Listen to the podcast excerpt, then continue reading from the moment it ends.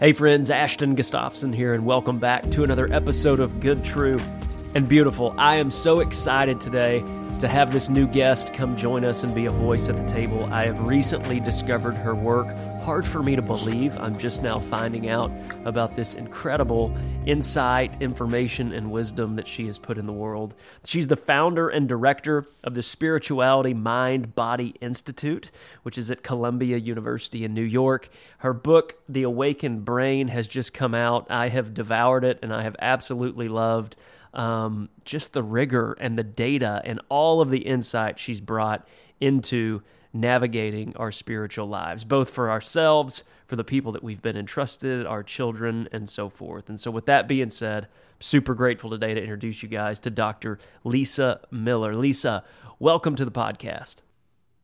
I'm so delighted to be joining you, Ashton. Thank you for engaging with the Awakened Brain. Thank you for joining in this exploration of the science. I, I'm thrilled to be here together. Absolutely. Well, um, you know, I always kind of stumble through a bio for someone as I introduce them and they come on uh, to our uh, podcast here. But when you introduce yourself and your work in the world, where do you begin? I say that I am a scientist, a clinical scientist, who looks at the impact of spirituality in our lives. And then I really can't resist saying a few more things, which is, and when we do strengthen our inner spiritual core, our lives unfold in an entirely different way. That is scientific fact. Yeah, yeah, I so love that it. Is well, I um, this this book, so the Awakened Brain um, the new science of spirituality and our quest for an inspired life. Um, I don't get over into the scientific weeds that often. I stay, I, I tend to find myself over uh, in in a little bit more of the world of mystery and with the mystics and things like that. But your hardcore facts and data that really just back up some incredible things. Um, it's just amazing. And you've been, I guess, studying now uh, this work for 20, 30 years, right? I think it goes back to the early 90s when you started your work. It does. It does. And when I first started out in 96, 97, I gave grand rounds at Columbia Medical School where I was a postdoc. And it was as if, you know, I had spoken in another language. The looks of what what is she talking about? And some folks even got up and left saying, oh, well, this isn't mental health. This study of spirituality and mental health that's not really mental health um, so it was really um, because i knew very deep in my heart that this was real and i had known in my own spiritual path there's nothing perhaps more real more bedrock than our connection to spirit who i call god. Um, there's really nothing as uh, the proof's in the pudding right?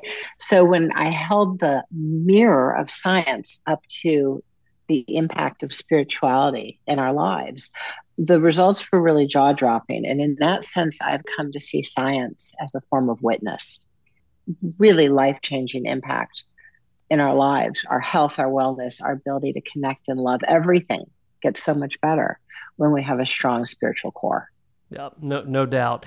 And you know, so much of the book is your experience with your colleagues consistently pushing back against you wanting to bring this spiritual conversation uh, into the room with helping patients heal. Like time and time again, you you talk about in the book that your your colleagues, the people that you were trying to study with, the people that you were trying to help bring healing and wholeness and integration into people's lives, they consistently kept pushing back and saying, We don't have room, we don't have space. The realm of spirituality doesn't have a place in what we are doing here.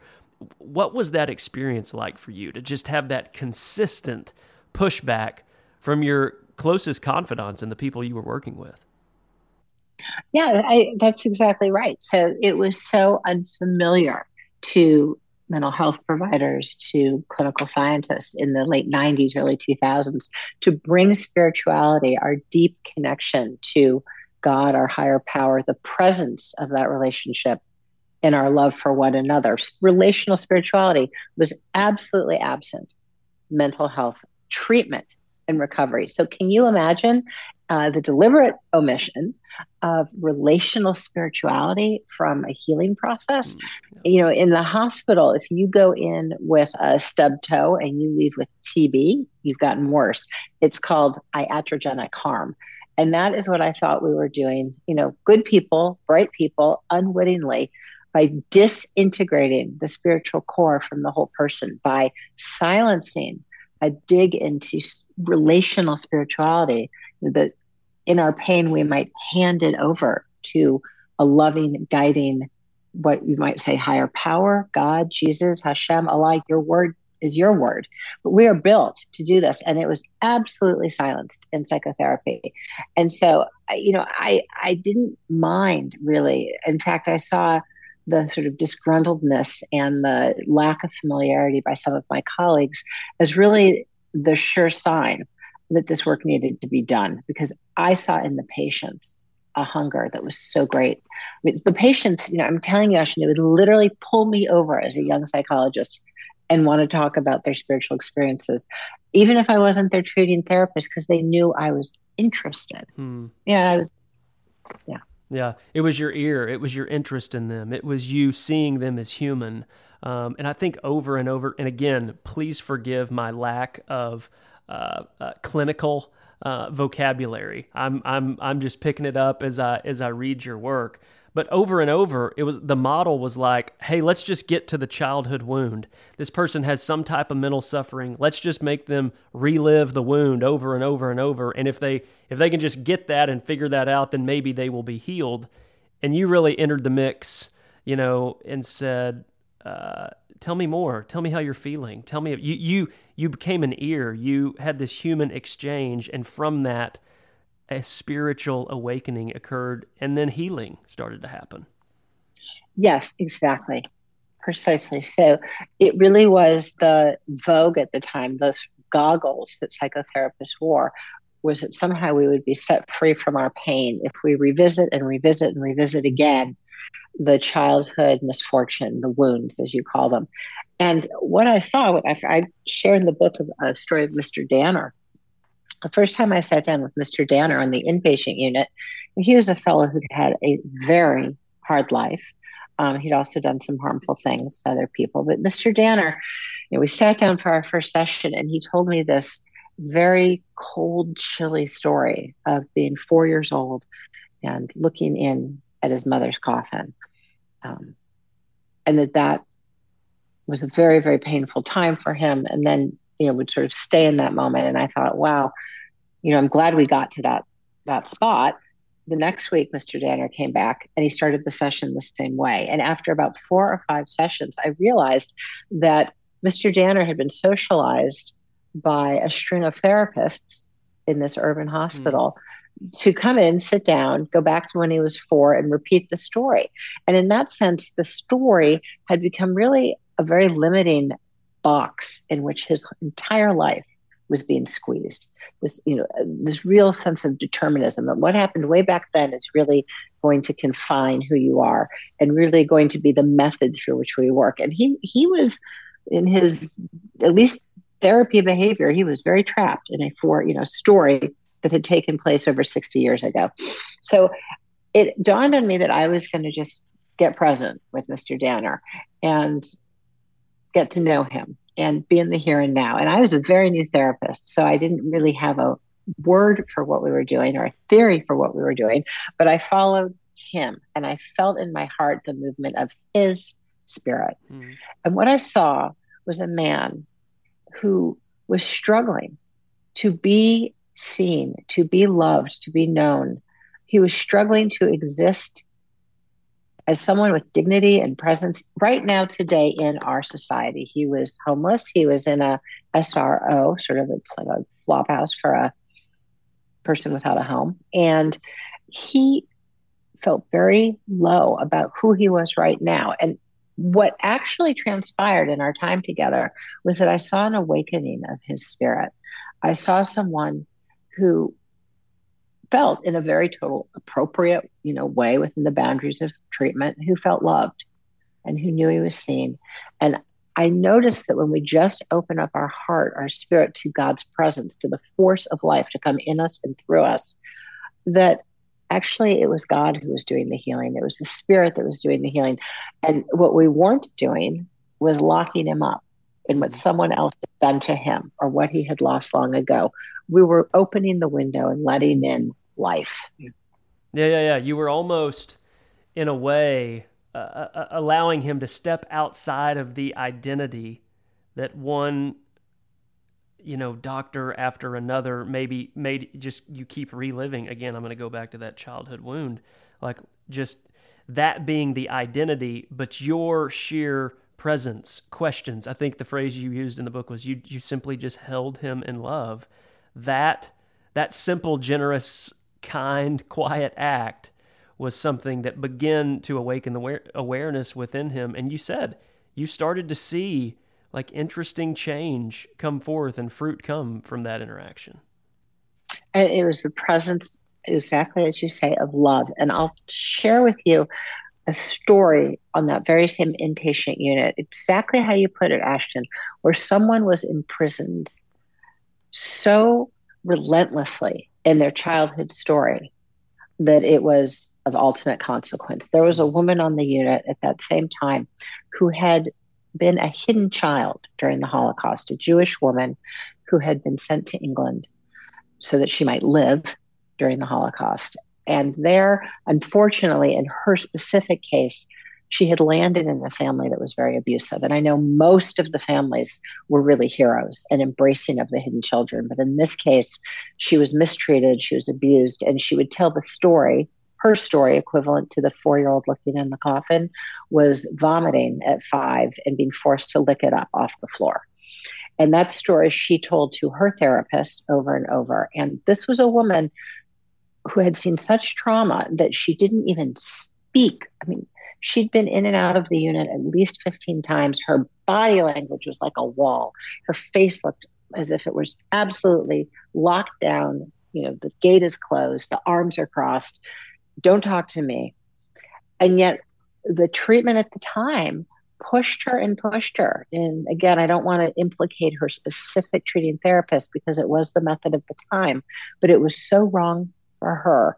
Pushed her and pushed her to relive licking the vomit off the floor. How did she feel at five? What was it like to be torn from your parents? You know, uh, the worst possible experiences of her life were defining who she was in now her elder years. And as the Jewish high holidays rolled around, which you know are a time of forgiveness and repentance and renewal, in the high holidays, she took her life. She committed suicide on the inpatient unit. And I, in my heart, felt then, and I still feel that had she instead been looked at with love as a soul on earth, had the window been open in the relationship between her and a therapist to let the healing love of God, who I call God's spirit, into that relationship that would have touched a part of herself, reignited her deep spiritual heart. And she would have not been imprisoned by those stories. And I feel in my heart she would not have taken her life. So that is the dire consequence of not letting each other live, knowing each other, whether it's as therapists or as friends and community or as colleagues, as old stories as little lock boxes that limit our infinity. And the infinity, of course, is God wakening us up. So, mm-hmm. Yeah. Yeah, I love that. So I and, and I don't want to jump to the end here at, at, at a conclusion already right out of the gate, but like, what is the great invitation for us, who we're not on Unit Six, Floor Six at at, at a hospital in New York, but we're entrusted children to raise, uh, employees to work with, friendships that we've been entrusted and given.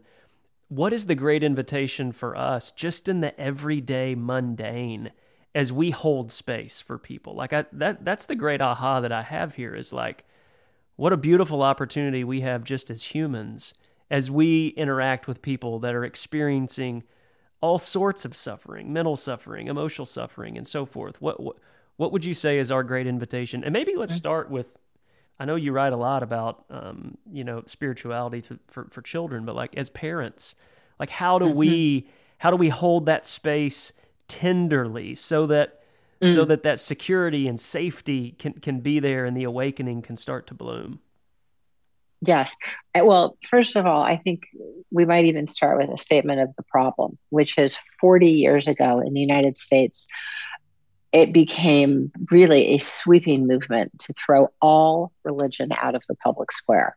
And it was done for probably a good intention to be inclusive, but it was not. It was actually radically exclusive of all religious and spiritual life in the public square, in the center of how we come together, who we are as fellow citizens. And with that went the spiritual baby with the bathwater. Mm.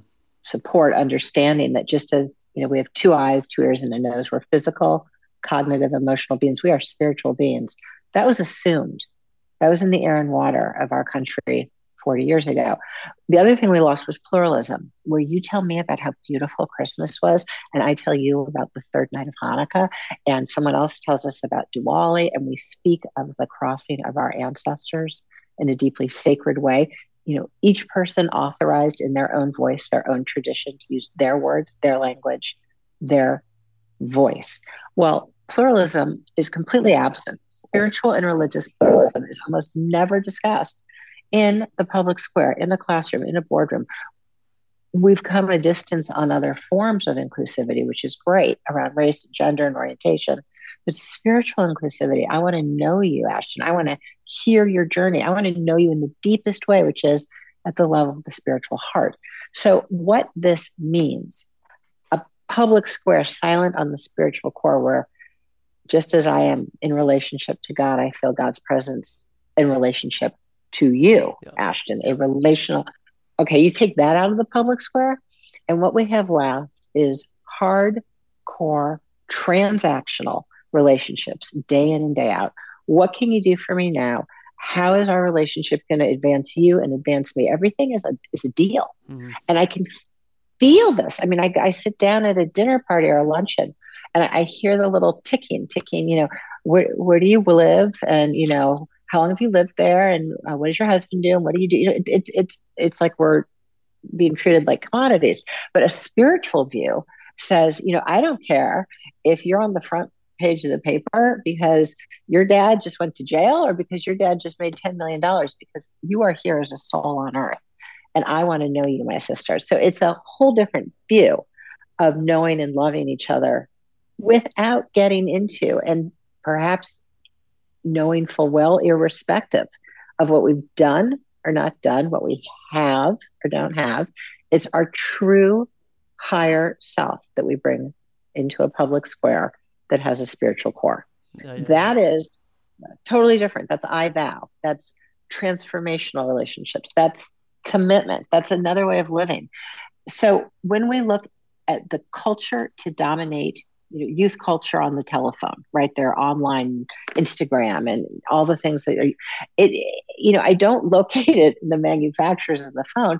I locate it in the horrific decision to push spiritual and religious life out of the public square because what's left is nothing but transactional personas. You know, this is me and my friends having the best time. Sorry you weren't invited at the nicest place with the best clothes and we look a certain way. And, you know, that's a very transactional sense of who we are. And it's very far from what could be on the very same phone if we held at our heart a deeper understanding of each other by having spiritual life in our public square. Well said.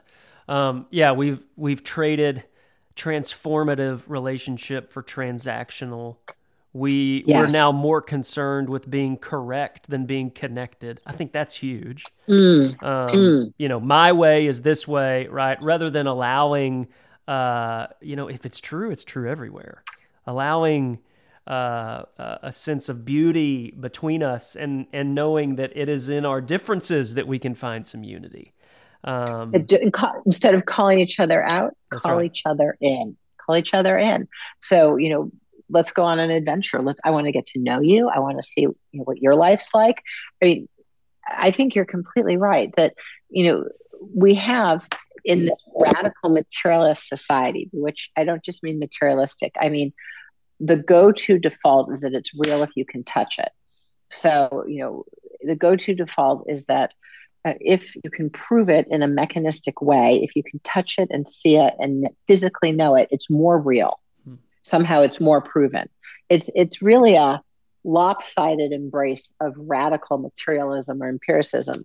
And okay, so let's use that lens. We'll say, fine, we'll go with empiricism. Let's take the empirical lens and let's point it at what your brain looks like when you live a spiritual life. And we did that. We published it in JAMA Psychiatry. And what we found was that when we live a spiritual life, like a muscle, the spiritual core gets strong. Well, in the brain, the cortex processing power is strong. And where is it strong? Where do we have greater power in our brain?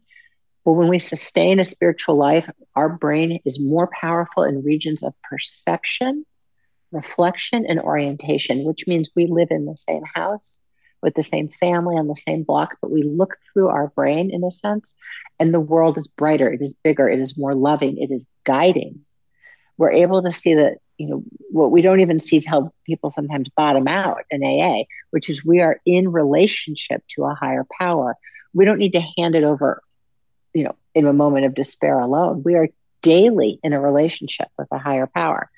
That's how we're built. And the brain looks different when we live out that capacity of perception. So, spirituality is not a belief, it is an inborn capacity to perceive into the deeper nature of life. Yes. Yeah. The capacity. And you open the book, summer of 2012 you're like, we've run all these tests, we wonder what's going to happen, and friend of yours is like, hey, the results are in. You guys sit down, and literally there on the paper, you're like, oh my goodness. We asked these questions about spirit devotion to spirituality, and literally the physical aspects of the brain uh, are healthier, more robust. It's like the muscle has been flexed. And I, I underlined probably 10 times in, in this book where you were like, it literally helps you see more. It literally helps you see with with freer, fresher, more beautiful eyes. Like we don't understand just how massive the ramifications are of devotion to one's spiritual life. Not only does it physically make your brain healthier, but it actually increases your capacity for pluralism, for love, for unity, for connection, like you've just been talking about. Yes. Yeah. Yes. Yeah. And and what I love most of all is that every single one of us is given this birthright. So it's not just, you know, the most pious or the It's not reserved for the elect. Yes, yeah. we are all spiritual beings and even if we feel completely despairing and completely cut off and have not had much help in developing our spiritual heart, it is still there. And no matter what anyone of any faith tradition has said or not said to us, it is still there. We are all spiritual beings. We are built to have our own relationship with who I call God, spirit, the higher power. It's in us, and we can chart it in the brain, as I've just shared. We can also chart it through geno- uh, genotyping, through looking at our genes. We can look at our lives, how our lives unfold. And it's just, it, no matter what lens of science we use, what method, MRI studies, genotyping studies, epidemiological studies, it is absolutely the case that we are naturally spiritual beings. And natural spirituality, if strengthened, makes us so much healthier, so much more whole. And, you know, it's not surprising to a person of faith, but to show this to the medical community, you know, for instance, I'll give you an example a teenager going through the window of risk for addiction. There's no time in our lives where we're as likely to slip into addiction as in our teenage years. It's really the trailhead of our life, of our adult life, and how are we going to walk it?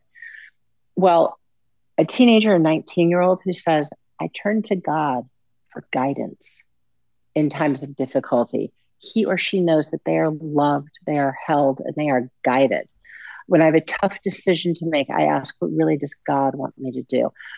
Nature is a sacred home to me. My family is a spiritual place.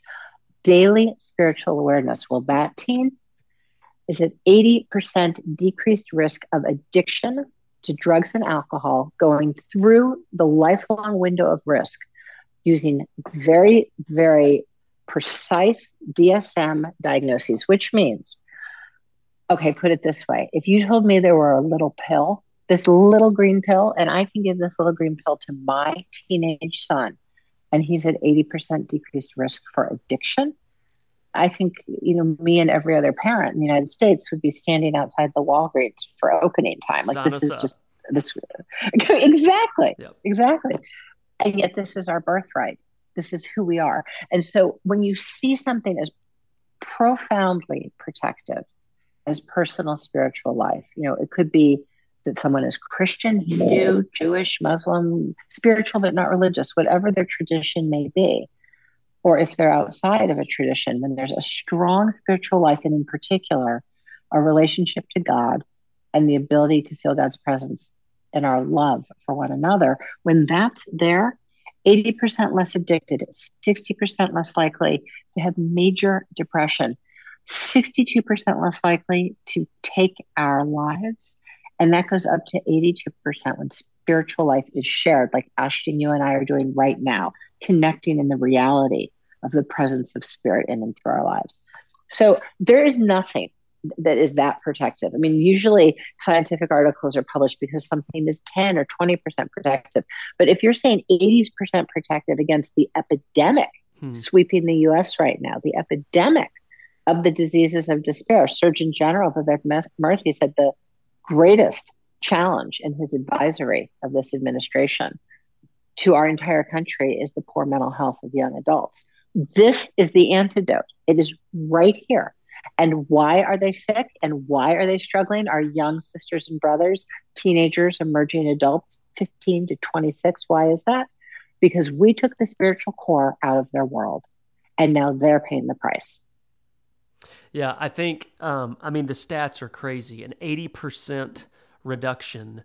Um, and, and this is like over, this isn't just in their teen years, right? That you're talking about the data. Like, this is over a lifetime that a devotion to spirituality um, uh, it is is going to help them navigate. Which suffering comes for all of us, right? It's just how are you going to navigate it when it comes your way. Well, and suffering is the perfect time to deepen our spiritual awareness. It looks like we are even built that through moments of despair or struggle, that despair can actually be sort of the knock at the door Yes, yes, in depression to to an awakening, an awakening of spirit. And it, it could be through a loss or a life event, but it could also spontaneously hit us at, at adolescence, at midlife, where our soul is deepening. And we chart this in science by an increase in the heritable, meaning the inborn surge, the biological clock at these windows, adolescence, emerging adulthood, where the hunger of the heart for love and transcendence and the nagging of what is my ultimate purpose. Like not if i'm a you know doctor lawyer banker i mean my ultimate purpose. Those questions and those yearnings of the heart boot up. It hurts. It's sort of an existential pang and that means you know vroom it's like the ignition you're on an escalation of your spiritual journey to inherit the next station of your life No doubt. Yeah, yeah, yeah. That's um yes, that it's the pattern of order, disorder, reorder. Father Richard Rohr, uh, you know, he teaches Beautiful. he just he teaches with our pain, we will either transmit it or we will be transformed by it. Same with our suffering, right? We either transmit it or we will be transformed by it. Yes, and, and it's true. We're, and I, we can show you what you just said in that beautiful, powerful voice of lived wisdom or theology is mirrored in empiricism by the fact that if we look at people who have a profound spiritual life, they're two and a half times more likely to have suffered greatly in the past 10 years. And yet, once they build a strong spiritual connection to God and seen life in this very illuminated way, they are protected going forward against a recurrence over the next 10 years by 75%, which means that it, depression stewards spiritual emergence some of the time. Not always, it can be through awe or the birth of a child, but often just despair can be the opening of, of deepening spiritual awareness. So science mirrors that, and we can even show where in the brain you know the the muscle gets thick the cortex is thickened and people to recover from depression through an awakening of spiritual life, what I call awakened awareness. They've awakened their natural spirituality, their awakened brain. And what we see in these people is that they have more thickness. They're even more spiritually attuned at the level of the neurophysiology for having gotten there through the struggle of depression. Wow. That's pretty amazing. yeah. And they give off when you put a little EEG cap on their head and you look at what comes off their brain, showing how they're using their brain. They give off a wavelength, folks, to de- move through struggle and pain to an awakening of spiritual life. Give off high amplitude alpha. High amplitude alpha is the very same wavelength you pick off the back of someone in a deep state of prayer or meditation. And these folks are just coming in to rest. They've found a new resting point in their inner life. And that very same wavelength, high amplitude alpha, goes by another name, which is Schumann's resonance. It is the wavelength of creation. The Earth's crust up one mile, all the way around the Earth, a very thin layer, one mile, all the way around the Earth, vibrates at the same wavelength as the spiritually engaged brain, which means that our felt sense of oneness and awe and sacred connection with all life is mirrored in the sameness of the wavelength as if it's one consciousness field. We've entered into one kingdom. It's quite beautiful. Wow. We've Oh my returned. gosh. Yeah. I could do this all day. Um, I mean, there's lit- there is literally a new hum that we give off, a wavelength. That that's my redneck way of saying wavelength. There is a new That's beautiful. there, there is a new radiance. Uh, there is a new hum. There is this uh, there is this flow out from us that physically it can be picked up at the scientific level after we've gone through a burial resurrection, a death, an order, disorder, reorder. You come out on the other side, you show the wound and you say shalom. You can spot these people from a mile away, by the way. Like you know when you've come in the presence of someone that's made it through. They they've they've gone through the hero's journey. And it's not that they have a boasting, look at what I did, look at what I know. It's actually a very peaceful, quiet, an okayness with how things are. And and I'm gonna even say now, this this alpha wavelength is is humming from them, uh, and you can even find it on a scan. Mind blowing, absolutely mind blowing. and my, their eyes are bright Yeah, and yeah, yeah. sparkling. Yes, yes, Right. I mean, in fact, if I might, if you, if we think about the people we've met in our lives, I mean, like you said, you can see them coming a mile away, bright, sparkly eyes, Yep. um, so kind. The people who see us the way we'd want to be seen, who assume, hey, you're going to assume I'm good, you're going to assume I'm loving, you're going to assume I'm worthy. That feel, felt sense of being beheld with unconditional love, the sparkly eyes. You know, I wouldn't say nine times out of 10, I'd say 99 times out of 100. Then they go on to, if you sit down, tell you about the type of trials and challenges and trauma and occlusions in their life that are just, you know, make me quiver. And and yet they've moved through that valley and have found this love that is so deep and they're going to give it to you because you just walked in their path. Hmm. I mean, Yeah. the walking spiritual i mean they're spiritual here teachers without ever grabbing the mantle That's they right. walk the walk That's right. That's right. Yes. Oh my goodness. So back to the conversation about children and teens and spiritual devotion Oh, yes. literally being this the, Yeah. the the the thing, the silver bullet, quote unquote, if you will. It isn't that you had them in choir. It isn't that they took the pre-college courses. It isn't that they're on the starting five of the basketball team. Literally, the the conversation is: Are you exposing them? Are you are you giving them that space for the spiritual capacity to develop? exactly Yeah. exactly and in particular you know we know this as parents and as grandparents grandparents are just as important as parents that you know the little people our young children and the teenagers as they get older they're riveted by us. Now they might not admit it as they become teenagers. I raised three but i will tell you that you know how we walk is observed at every moment. And when we act act out of our own spiritual values our children see that. And that is half the story. But the other half is that we open up our heart and open up our use our voice to be transparent about what it is spiritually we are experiencing what we are doing. Pray out loud. Meditate out loud. I'm so grateful to see you as you pick up your child. You are the greatest blessing in my life. Narrate what you understand to be true in your own heart spiritually so your child can hear it because all day long right i mean parents who hasn't spent you know i don't know how many thousands of words saying tow truck you know big apple you know but but to narrate the spiritual reality mm-hmm, alongside mm-hmm. right and when we do it locks in the child knows it's there that that sense that they naturally had you know the naturally spiritual child will perceive god and feel love and have spiritual experiences, but we've got to give it a name so that the child can lock it in, know that that's real, and access that as they get older. So, the two pieces of spiritual parenting that I find time and time again through the lens of science is that as parents, we walk the walk and equally talk the walk, or transparent and generous and open handed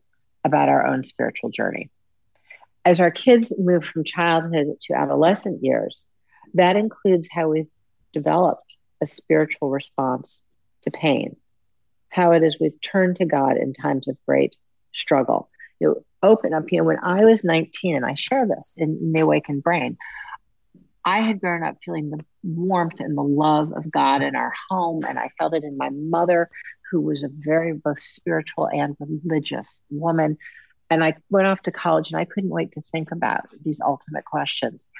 And I couldn't find a single class in which we actually talked about the power and presence of God. There was, you know, a very a world religions class which had the intimacy of looking out an airplane window at 30,000 feet. You know, it, it, was, there was no felt sense of these traditions.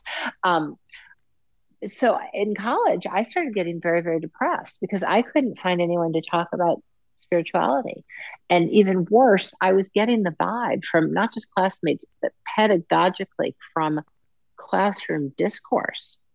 There was the assumption that God wasn't real. And that shook me horribly because I'd always felt God's presence. And the teachers I admired were telling me God wasn't real, some directly, some obliquely.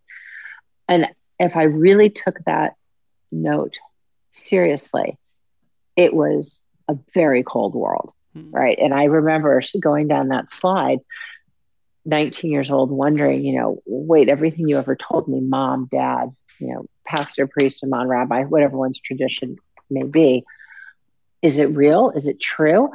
It's now I realize the work of spiritual coming of age. It's spiritual individuation. It's hardwired. We can see this through the lens of longitudinal studies. There's a biological clock. We can chart it in longitudinal twin studies. Well, I didn't know that. No one had ever mentioned that.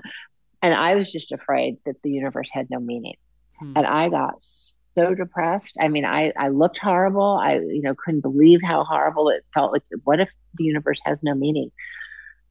And it wasn't until that summer where, you know, I went home and I'm standing on the beach and looking out over the ocean and I see light on the water and I realized, of course, God exists. I knew it in my deepest inner wisdom, my spiritual heart, my intuition. It was a mystical moment. And I realized then that, you know, yeah, okay, Yale's a good school, but you know what? I only got half an education because I only learned about empiricism and logic. And I was actually miseducated to disavow intuition and mystical awareness. Mm-hmm. And I then spent the next 30 years trying to help universities and schools embrace who we really are in a deeper way, which is we are every one of us, you know, endowed inside our being with a mystic, an intuitive, a logician, and an empiricist. We know in many forms.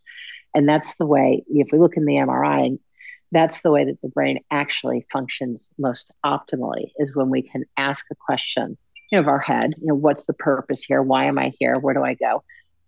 And then get the answer from an intuitive hit or a loving, deep felt sense of God's presence, an intuitive, mystical moment, or vice versa, have a awakening experience and then discern and untangle its meaning, you know, head and heart together. That's an education. And that's what we now try to do um, at the Spirituality Mind Body Institute at Columbia Teachers College. But we built this program because we couldn't find it. I wanted to go to this program and I couldn't find it. This, you know, it, it's and I think academia has uh, now faced this tragedy where the number one killer of young adults is suicide. You know, it used to be auto accidents, but it's not auto accidents and it's not cancer and it's not COVID. It's suicide. And things are so bad that effectively society is bottoming out for lack of spiritual awareness. And now that society's bottoming out, it finally there's hunger to hand it over. And there's hope that maybe we can hand it over to not just something bigger than ourselves, hand it over to God, loving, holding, and guiding. You know, bigger than ourselves isn't good enough. Bigger than ourselves could be the state, and I don't care which state. Bigger than ourselves could be an unsavory or even a dangerous organization, a cult or an extremist or some form of terrorism. But handing it over to a loving, guiding creator, we're loved, held, and never alone. Handing it over to God, I think as a society, we are ready for because no one else, no one knows where else to turn. Yeah, yeah, yeah. And we have to get comfortable with mystery. We have to get uncomfortable with a little uncertainty, right? Just because you can't see it doesn't mean it doesn't exist. Um, you know, I think, especially in your world, you say it was all about the head, but at some point you knew it also had to be about the heart. This is this great both and, this yin and yang that we all have to navigate. It is a both and. In the awakened brain, I talk about achieving awareness, which is tactics and strategy. Yep. And yep. we need that, sure. Planning, A plus B plus C. But, you know, complete control, command control over life.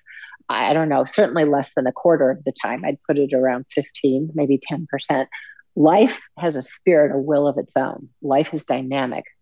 And I think we were just hit over the head in the pandemic and then the mental health sequelae after the pandemic to realize that we actually don't radically control our lives. We do not wholly control our lives, that we're actually in a dialogue with life. And we need to shift the conversation with life as a society from being, you know, what do I want and how am I going to get it? And how are you going to give it to me, life? We need to shift the conversation around what are you going to give me life? What do I want? And Are you delivering?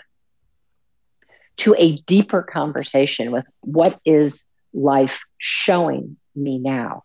It's a dialogue. I would say, what God are you showing me now? And that's a life of discovery, not of mastery. Mm-hmm. It's an adventure. Yeah, yeah, yeah. A life of discovery, not mastery. The ego loves to achieve.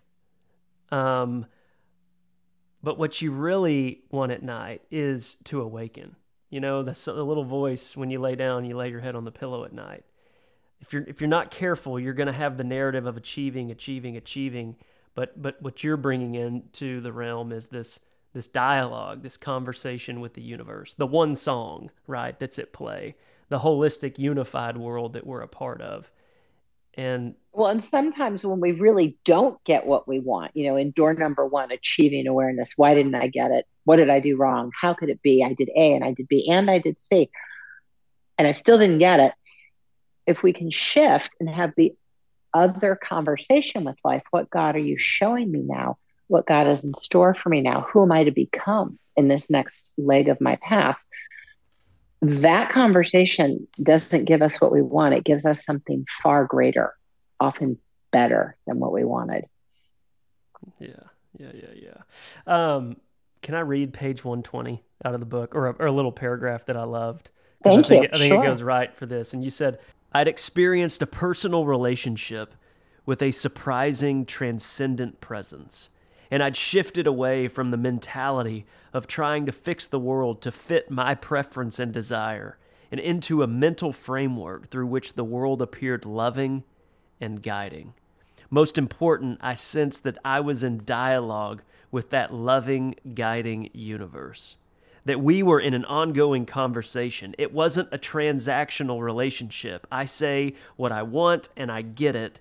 It was a collaborative relationship an integration of inner and outer life, a way of tuning into, receiving, and emanating consciousness.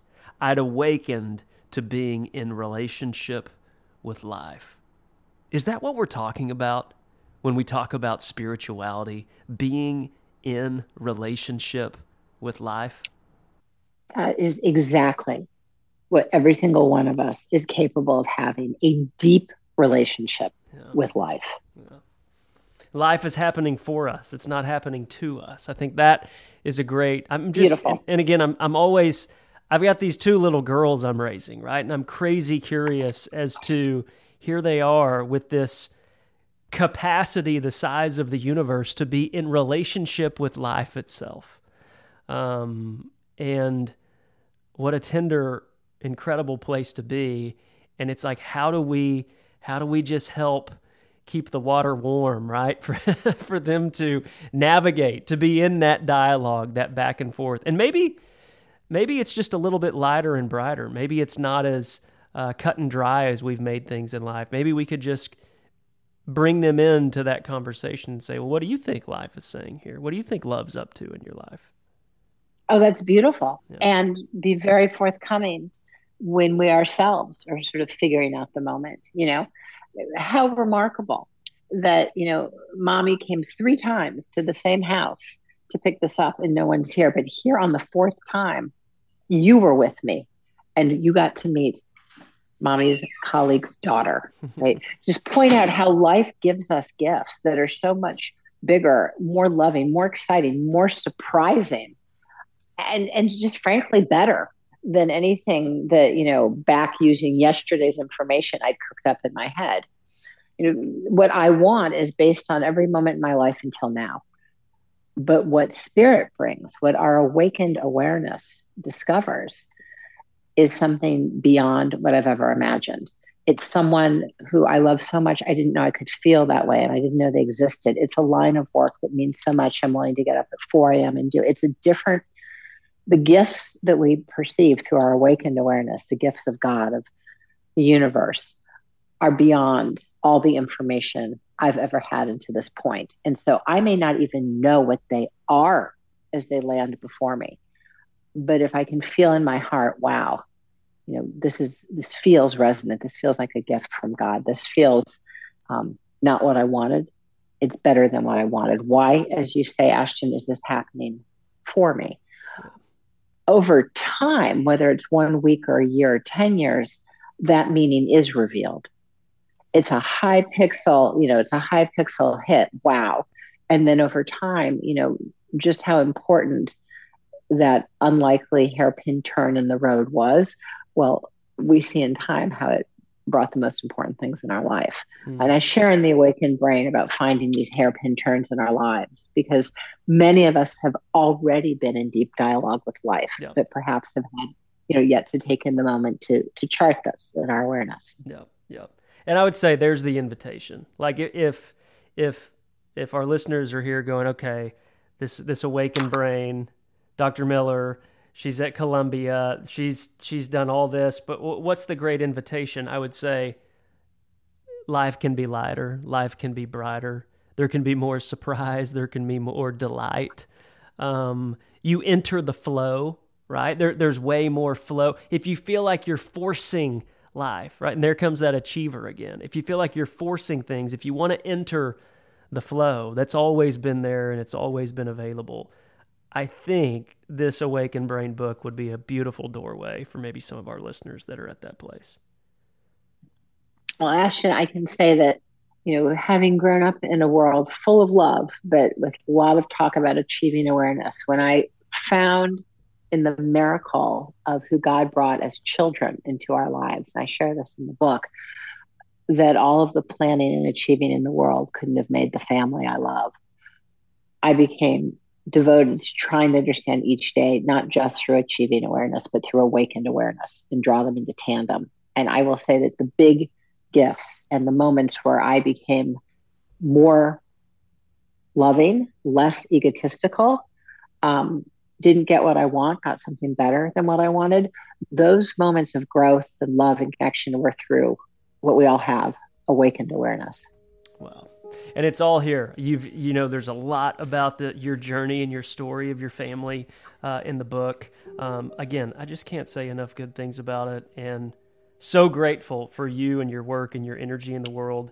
I definitely think it's make it's going to make my life lighter and brighter. I'm going to pass it on to my kids, and hopefully the folks that join us here at Good True and Beautiful, they will take this wisdom uh, into their places of work, their families, their relationships, and interesting things can happen. So, um, sure do appreciate it and super grateful for your work and for coming and on. It is a joy to be with you. And Ashton, you are good, true, and beautiful. It is a joy to connect. well, thank you so much. Uh, well, I hope we can have you on again sometime. I look forward to that.